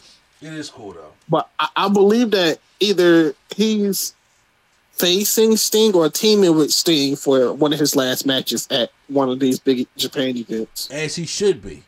That's one of his. That was a great rival of his. Yeah, but his last like show or whatever is February 13th, I think, at the Tokyo Dome. So. Gotcha. Yeah. Then we which is crazy. By the way, I will say that is crazy though. One man said, "This is my retirement show," and they're selling out the whole Tokyo Dome. Jushin Liger did it, but his is at Wrestle Kingdom, so his at like their WrestleMania. But yeah, exactly. So Wrestle Kingdom. Muta said, "Nah, I want it by myself. I want the whole dome by myself." And they said, "Oh, sure, no problem. Take my money." Okay. Yeah. Take the money. They need to load that show up, though. I'll tell you that though. But I mean, it's already sold out, so I mean, yeah. Keep me posted about that show. Next up, we have a tag team matchup of one of two rappers of the night. We have Jericho. We have Angelo Parker and Matt Menard taking on Hook and Action Bronson. I actually saw this match. Here's the thing: Action Bronson actually he didn't overstay his welcome. Okay, yes, he did not overstay his welcome. He did what he was supposed to do, and everybody said he looked like NXT Bray Wyatt. He did. If you put a Hawaiian shirt on him, I thought he looked like what's the dude named Bull Dempsey? Yes. Oh God, don't disrespect. I still can't get past him sounding like Ghostface. So here's the thing. Is Action Bronson the one that you showed me that had that food? The food show? Yeah. Yes. So he lost a lot of weight. That's delicious, yes. Yes. Okay, are you a fan of Action? Rapping wise, no, I don't care for him. Not that I don't care for him. I just never took the time to listen to his stuff. And what I did here, I was just like, okay, it's whatever. I think he do Hook's theme song, I believe. Yeah, he does. But like I said, he rapped it down the rant. Yeah. Oh crap. Yeah. But for somebody who's hip hop culture and beyond, I figure I when I hear certain rappers, I'm just like, are you a fan of them? How like I know how. I think he's like a regional rapper. What's his region? Oh, he's from Queens. Mm-hmm. No, I'm saying I think he's like in like the state. He's big in the state, but not probably big other places. Like I know who he is, and he did have a little run there for a while, but it seemed like he was like him doing the rap stuff kind of took a back seat to him doing everything else. But is he like a M type rapper where I was like, you know, he goes and you know. Loves the culture of hip hop. Was he like a? I don't know who you about to say, but he ain't that. He ain't Post Malone or whoever. That's how about the Post Malone. Because I'm thinking that's he's not that at all. No, I'm not. I don't like. That's why I said I don't dislike him. Again, I guess I'm probably just indifferent to him. Yeah. I don't make it a point to listen to his stuff, but from what I've heard, he's not bad. I'm like. Okay. But I mean, he did what he did in the ring. That's why I'm just like. Yeah, look. He was mostly doing shoulder tackles. He ran those kind of fast. I almost tipped his head off on the top rope, but he was hitting shoulder tackles and hitting those scoop slams on Matt. You know, Matt Menard was selling for him. Yeah. But then you know they both hit red rums and then they tapped out. Yeah, that's why I was like, look, y'all keep it short and quick and. Concise. Let's these first four matches, he was like, man, get them out the way. Yes. Because Phoenix and Jungle Boy eat all the time in the world. They really didn't. Next up, we have another tag team match. Is the TNT champion Wardlow and Samoa Joe taking on Josh Woods and Tony Nese. Yeah, we didn't need this match. We could have skipped it. Did not at all. Didn't at all. Yeah. And to be honest with you, I hate the Wardlow name. Wardrobe. That's what they try to call him. No. I mean, one of the best things in the match is when Josh was trying to go for a moonsault and Samojo just walked out the way. Like, I'm not catching you for this. But that's been Samojo's move for years. But at Wardrobe, that's not it. After the matchup, after they win, Wardlow's about to give a powerbomb to Joshua's, but then Smart Mark Sterling gets up in there. Joe's like, I don't know, he ain't doing this. Throws him into Wardlow, and they give him a powerbomb symphony, about 3 powerbombs. Then we get Jungle Boy Jack Perry. That's what they call him now, Prime. What? Yeah. Taking on Ray Phoenix. Now his name is Jack Perry. His nickname was Jungle Boy. So. Okay. Well, there you have it. Okay, bro. So this was a good match, but it was long. Like, it was long. This was like 2 TV commercials. And people was obviously drained because they was in there for another 2-hour Dynamite before this. And a couple dark matches. But that's it was just a lot. Jungle Boy hits a Black Fire Driver on Ray Phoenix, wins the matchup. After the match, Christian Cage music plays. I know you was excited, Lee Sketch. And so the Christian Cage, the crowd goes wild. See faces. No, thank you. And then as she was sitting talking, what'd you say? She did the countdown too. She was holding up CC's. Oh, she was holding. I thought Captain Charisma. Look, I'm absolutely trying to say the #1 peak is Lady Sketch. Ayo, I will flip this whole shit over. So, as he was talking, Luchasaurus comes up from behind and blindsides Jungle Boy, and then beats him down. And then Christian Cage says, "You jumping like a coward at All Out, and I still beat you. I squashed you in your match. You're never going to outsmart me and beat me. It's your final warning, Jungle Boy. You took my right arm. Let me introduce you to my right hand, Luchasaurus. Do not come back next week." Yeah, that's pretty much what it was. Eddie Kingston taking on Sammy Guevara. When did he come back? Was Sammy Guevara or Eddie Kingston? Eddie Kingston. He's been back already. You wasn't even watching AEW. No, I have not. That's why I asked. Yeah, no, he came back at the pay-per-view, and then he kind of just ain't do nothing since then. But. Yeah. So after Sammy Guevara and Ty Conti tongued themselves down on top of the ramp, Sammy says, "I was going to say this, you a fat piece of shit," and then they start, they start fighting. The match was fine. This is the match they probably should have had All Out, and I'm like, I could have said this match could have got more time from taking off the Jungle Boy matchup. Eddie Kingston puts Sammy Guevara in a dragon sleeper, but he doesn't let go. So then the ref had to reverse the decision, and Sammy Guevara is the one that wins the matchup. So this is the next match I had a little issue with. So it's a TBS championship matchup. Jade Cargill taking on Diamante. This is the issue. On Dynamite, they said Diamante, they brought her out of, anywhere. And she said, "I'm going to bring the original baddie from the 305 on Rampage." Then, when she said it was Trina, they made it seem like Trina was going to have this match with Jade Cargill. No. She said she's going to bring her. She said she's going to bring the baddie in her corner. When I say everybody, even including everybody on the wrestling sites, was just like, Trina versus Jay Gargill? So that's our fault for misinterpreting what the fuck was going on. And then, so she it was Diamante taking on Trina. Diamante, Jay Cargill. Jay Cargill. What did I say? Trina versus Diamante. Oh shit! That's what kind of was at the end.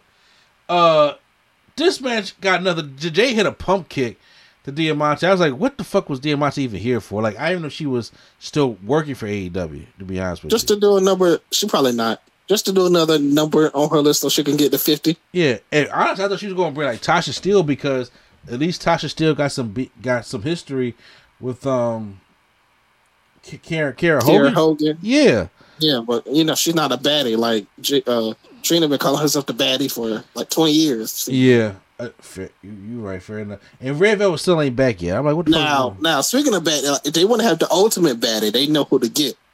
But and who do you mean by that? Meg Thee Stallion. Oh, well, Meg is over there with Bianca Belair though, so until they pay her. You know. Please bring that ass over here. Imagine Jade and Meg and Kiara Hogan in the ring, just boy, that bitch. So they're gonna come over here, shake that ass over here, leave Bianca, come over here. It probably would be, but after the match. Trina goes in there, and first of all, Trina has no build up whatsoever. She just go in the ring, she grabs Diamante's hair, and like that's how you help somebody up, and then like gives her like this terrible slap, and I'm like, weren't you on Love and Hip Hop? I'm pretty sure you know how to slap somebody. And then but she probably was like, I don't know if I hurt this girl or not or whatever. So man, look. It was like people that's not in wrestling don't know how to like give it in, so they just go to bare minimum. But since I'm a wrestling fan, I'm like, oh, I know you can take it, so I'm gonna at least put some stank on it. Yeah, like just a little bit, because that shit looked weak and just sloppy like a wet handshake. Mm-hmm. And it was just JR's commentary. JR and Chris Jericho was trying to sell the fact that Trina obviously turned. They don't know who she is, so they can't really sell it if you don't know. Oh, Trina. Trina. Because everybody was like, Excalibur sounded like he knew what he was talking about. Because it was like, yeah, Trina, the baddest, the OG. And then everyone else just like, oh, no, Trina. Yeah. Oh, Richard. Pretty That's much. How they were saying. Oh, Richard. Oh, come on, Richard. Yeah, that's definitely what happened. Come on, Trina. Move her on. You can obviously tell JR and Jericho did not know who she was. Obviously. Yeah, no. It was just saying for Excalibur. Golden Slam, Grand Slam, Gold Ticket Battle Royal. Let me tell you why all this shit got on my nerves. One, I was like, damn, it's so late, but this shit is still going on.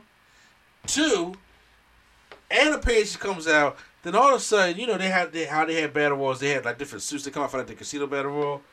Mm-hmm. These folks just started beating him up, and everybody came out. They started fighting outside the ring. Then when they calm them down, they ring the bell, start the match, and everybody gets back in the ring.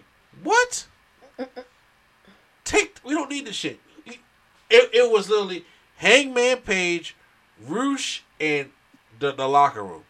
So who was left out at the end? Rush and Hangman Page. No memorable spots. Get the fuck out. Hangman wins. He gets a title shot. I would have had Rush win. Really? Yeah. I mean, I guess they want to put Hangman back in the championship picture. She's been dealing with the Dark Order.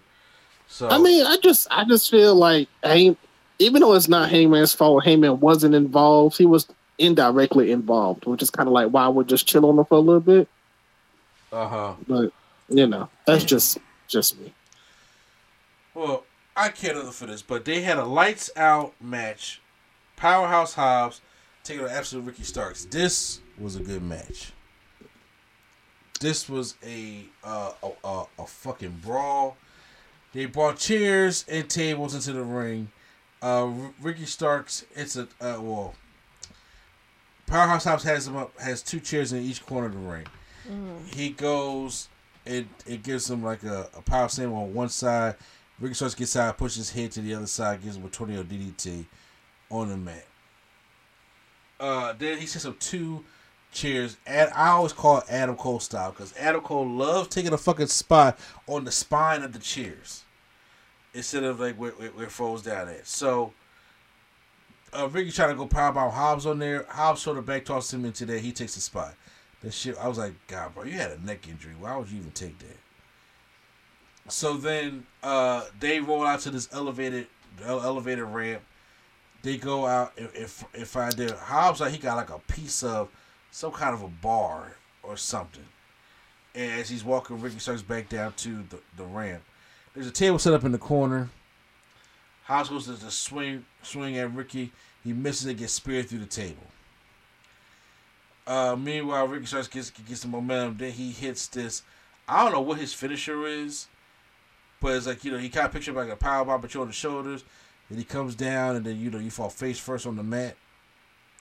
Whatever that was, I'm like, okay, well, it looked cool. He beats Will Hobbs, so they 1-1. I thought it was a really good matchup. Did you happen to see the lights out match prior? All right, well, maybe he didn't see the lights out match, but yes, Ricky Starks won that one. So that was Rampage. Rampage gets a thumbs up from me, and it was a good show overall. Recommend you guys go check it out. Like I said, there won't be Rampage reviews like this daily, but I'm just saying, but for right now, for what it was, and for it being Grandstand Part 2, absolutely. So we had to discuss Trina. Because why? Yeah. But guys, that's it for the podcast this week. Like I said, so we got all the topics out the way, and I appreciate you guys being with us. We still got to do these fucking points. And it's bothering, but I still got to get all four of us on there. You know, the podcast at the same time, but we still have to do these points.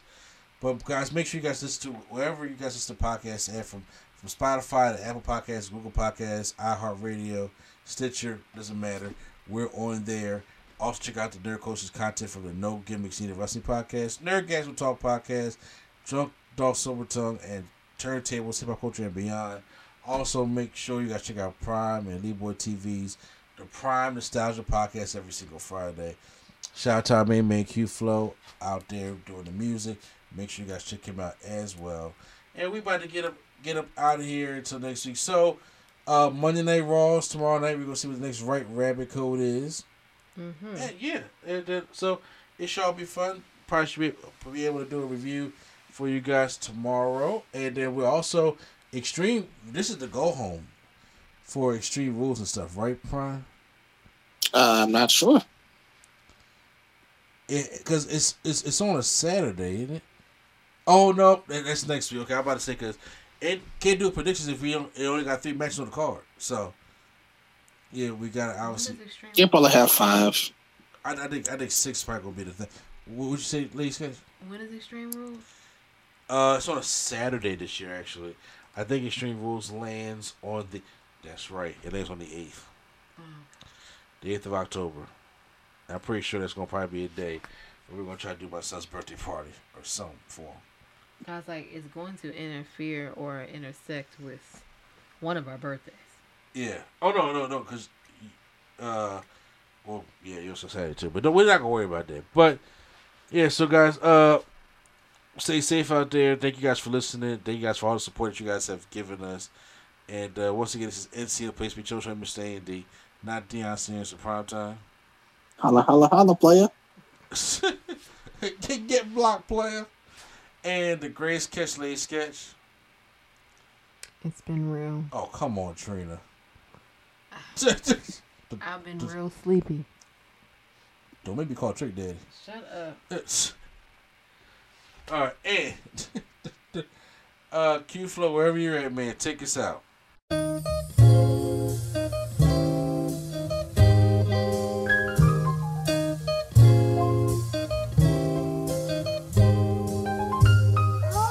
Bringing nerdgasm to your ears. Welcome to the show. We don't need any gimmicks, you already know. So sit back, relax, and hit the like button.